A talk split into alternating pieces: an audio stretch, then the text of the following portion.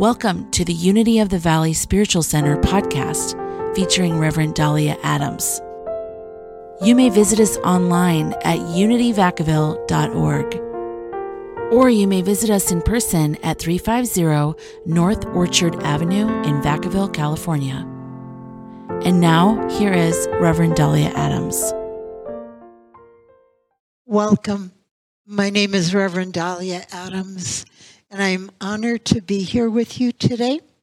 This year, we are focusing on the question how shall we live?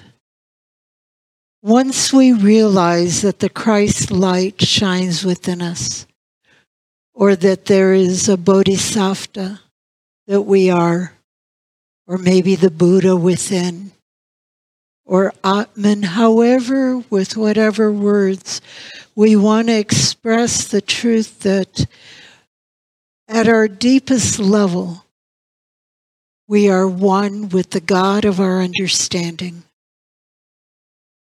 And once we know that, once we identify with that light that shines in and through us, how do we live? If our words are, I am a child of God, how does a child of God wake up in the morning and live through the day? What is it that is ours to do? So that's the broad question. And we have answered this question in so many different ways. And right now we're in this Christian season of Lent.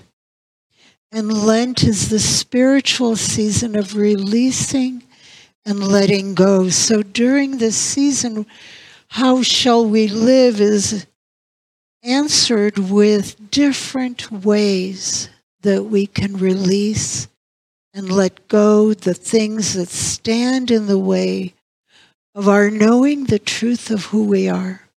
Releasing and letting go the things that stand between us and our joy, the things that stand in the way between us and that deep abiding peace that is our inheritance by the truth of who we are.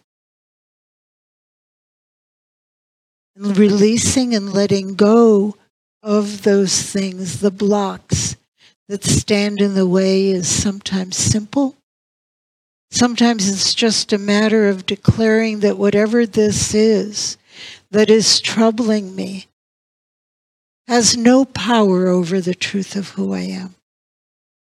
This thing that is troubling me might seem like a mountain, but God is greater than any mountain that I might face. Sometimes that's enough to release whatever block might be filling our heart, our body, our mind.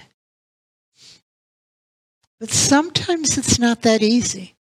Sometimes we have this intention of letting go, and in our minds we acknowledge that God is greater than even this, whatever it is, whatever challenge we might be facing, and we release it, but a minute later, our heart hurts, our stomach hurts, our head is pounding, our jaws are clenched, and there's this tape that's running over and over in our minds, a grumbling,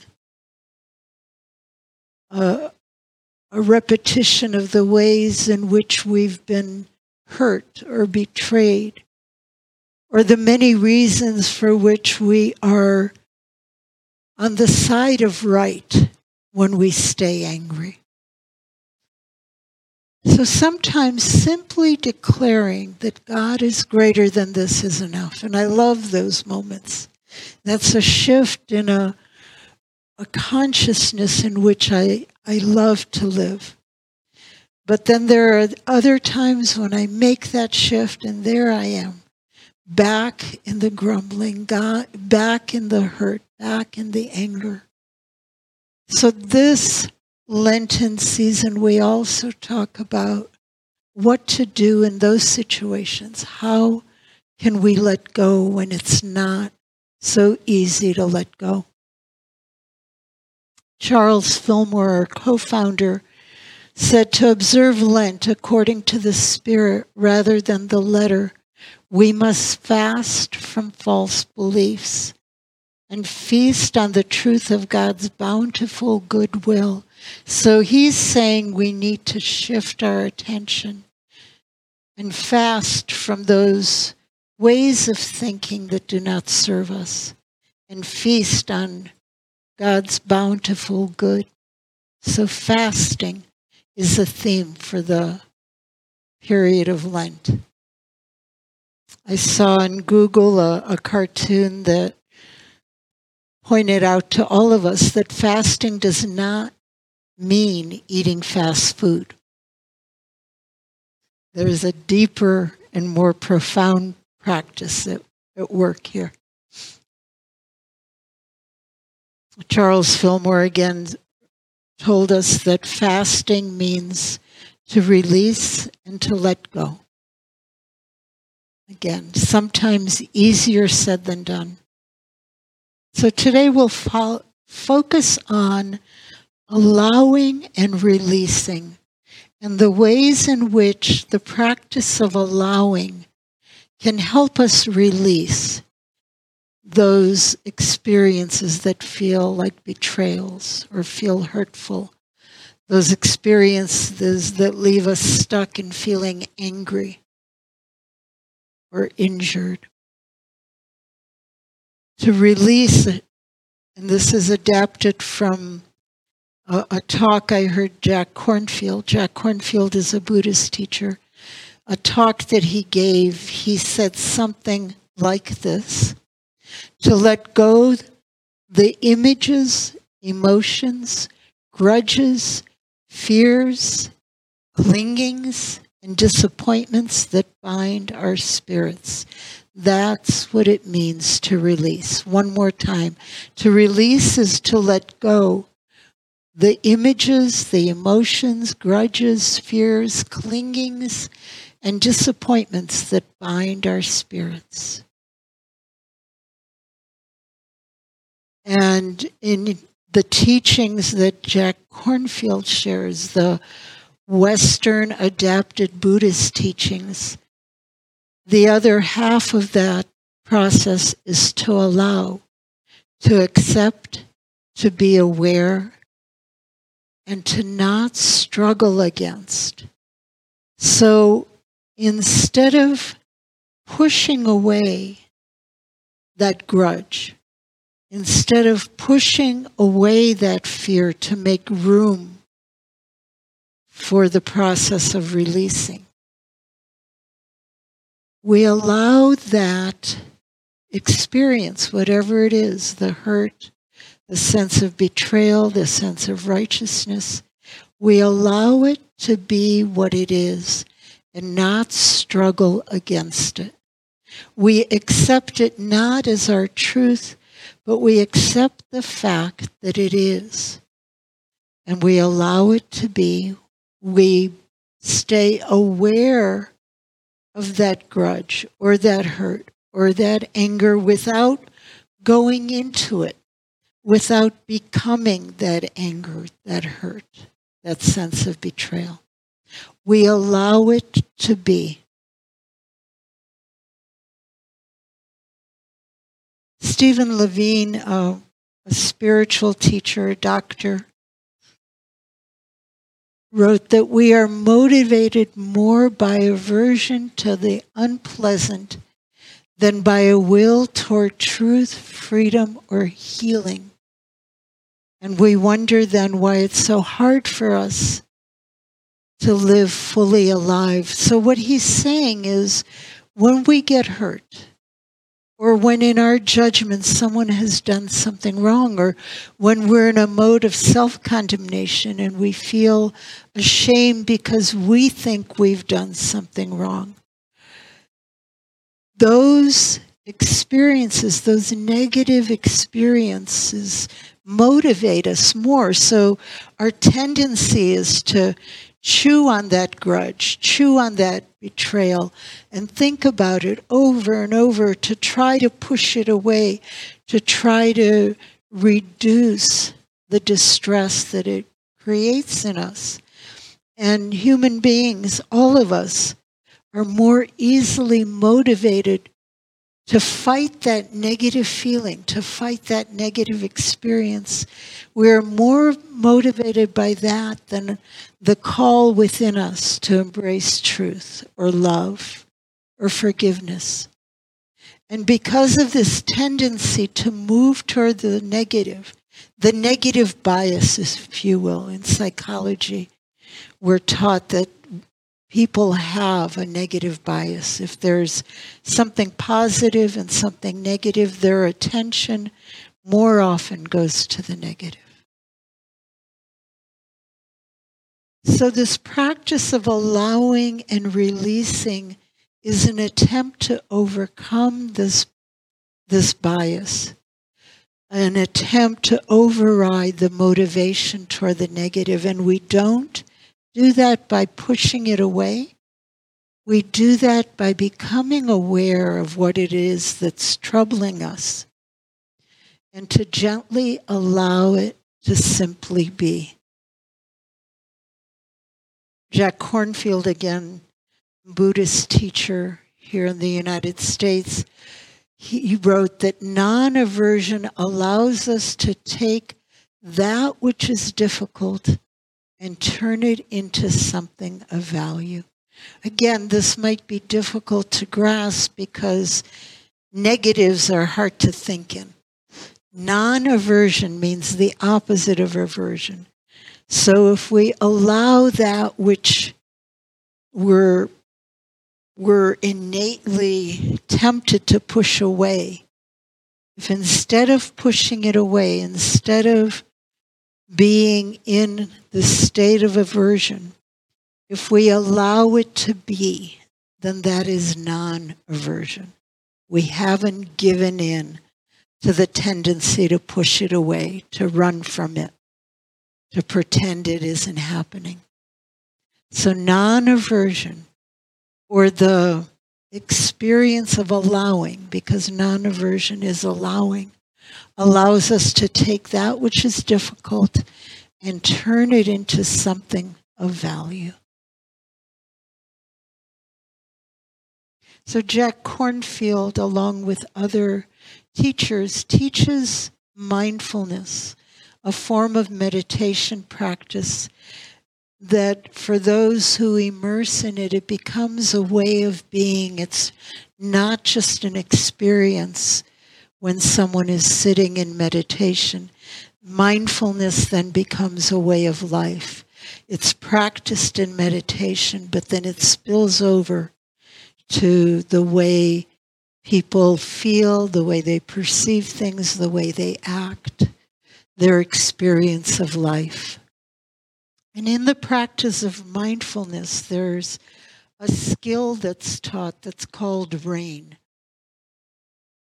and it's an acronym R A I N that was first introduced by Michelle McDonald. She's a Buddhist teacher, and it's been developed over the years, and its meaning has expanded. So, R is for recognizing that there is something disturbing that I am holding. And the A is for allowing, allowing it to just be there without diving into it, without claiming that this is who and what I am, just allowing it and noticing it, accepting that it is there. The I is for investigating, and that means looking inward and noticing where do I feel it in my body? What thoughts are associated with it? What comes up for me in the presence of this thing? Sometimes it's just a very gentle showing interest, just being interested in what that experience, what that distressing experience is bringing. And then the final letter N stands for nurturing ourselves because it's very important as we practice the skill to nurture ourselves. And the gift of doing all of these steps is that we no longer identify. Yes, there is an anger I see within me, but I am not the anger. I am the one that is noticing the anger. Yes, there's a sense of betrayal that I seem to be going through, but I am not the one that is betrayed. I am the one that is noticing the feelings of betrayal. So, this non identification puts space between me and that which was and possibly still is disturbing me. And it becomes much more manageable. When anger comes up for me and I identify, I say to myself, I am so angry. The claiming that I am this anger makes it so much worse, makes it go so much deeper into my heart, into my psyche.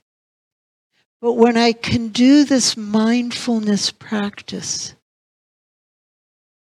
and I can think that this anger that is coming up is troubling me, but I am not this anger, I am the one that is noticing the anger. It's a very different experience. We do not get overwhelmed.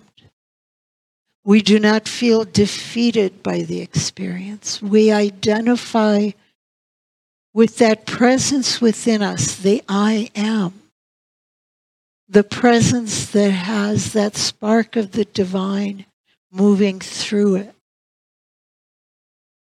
And so, through this mindfulness practice, I am no longer drowned by the anger or the hurt or the disappointment. I am no longer overwhelmed by it. Now, as I talk about it, it might sound very easy. It actually takes skill and practice and coaching sometimes. But if for a starter, when a negative or painful emotion comes up, if you would simply choose to allow it to be, not to agree with it, not to claim that it's right, just allow it to be to the extent that you can and notice what it is. With a gentle curiosity, a very gentle curiosity diving deep into it is not a good practice.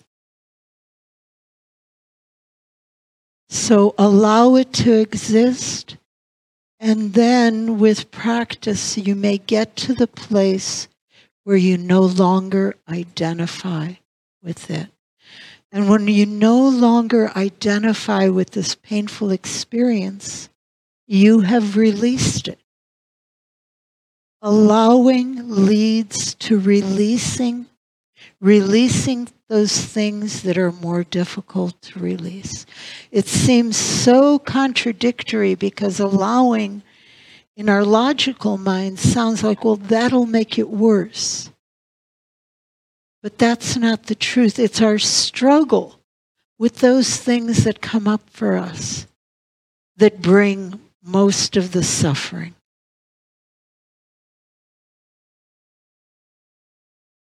We've here in our community read books by Tara Brach, another Buddhist teacher. We read a book called True Refuge together, and in that book, she describes this rain process, this R A I N process. And she does a very good job if you want to read about it. There's much information on the internet. Best of all, find a teacher, find a meditation teacher, because it is through this meditation practice and incorporating rain into the practice that we start getting the benefit of the practice and we start releasing those things that are difficult to release. So, this mindfulness practice that we are invited to engage in is being aware and holding the attitude of I consent or I allow this to simply be. It's different from saying, I'm shoving this out of my mind. It's also different from saying, I like this, I approve it, I welcome it. Because usually we don't. It's simply acknowledging that it is and consenting to the fact that it is, not consenting to the emotions that it brings necessarily or the thinking that goes along with it, but consenting to the truth that it simply is right now. Mindfulness is a practice of being aware without judging, without adding positive or negative values to that which you're aware of. Mindfulness is a practice of letting go of the story and allowing your experience to be embodied. So instead of my teeth are clenched because of the horrible thing that he said, and I can't believe he said it again, just notice that someone said something and that your teeth are clenched and your jaw is hurting. The experience that is happening in your body without the story. The Buddha taught mindful awareness is the direct path for the purification of beings. It is the direct path for the overcoming of sorrow and lamentation. Mindful awareness is the direct path for the disappearance of pain and distress. So these teachings, although they're being taught today by modern day Western Buddhist teachers, go back to the Buddha and what the Buddha taught. The Buddha ultimately saying, I came to teach about suffering and the letting go of suffering.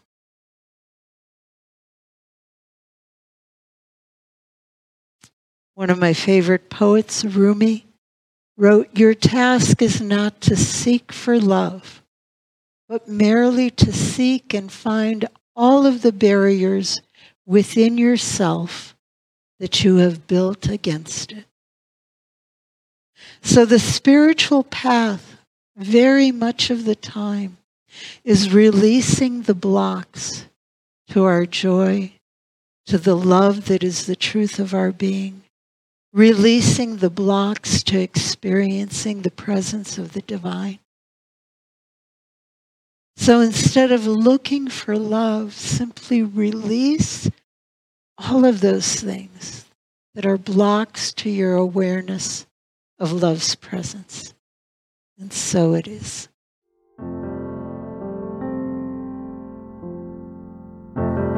We hope you enjoyed today's message. If you would like to support this podcast, you may do so at unityvacaville.org.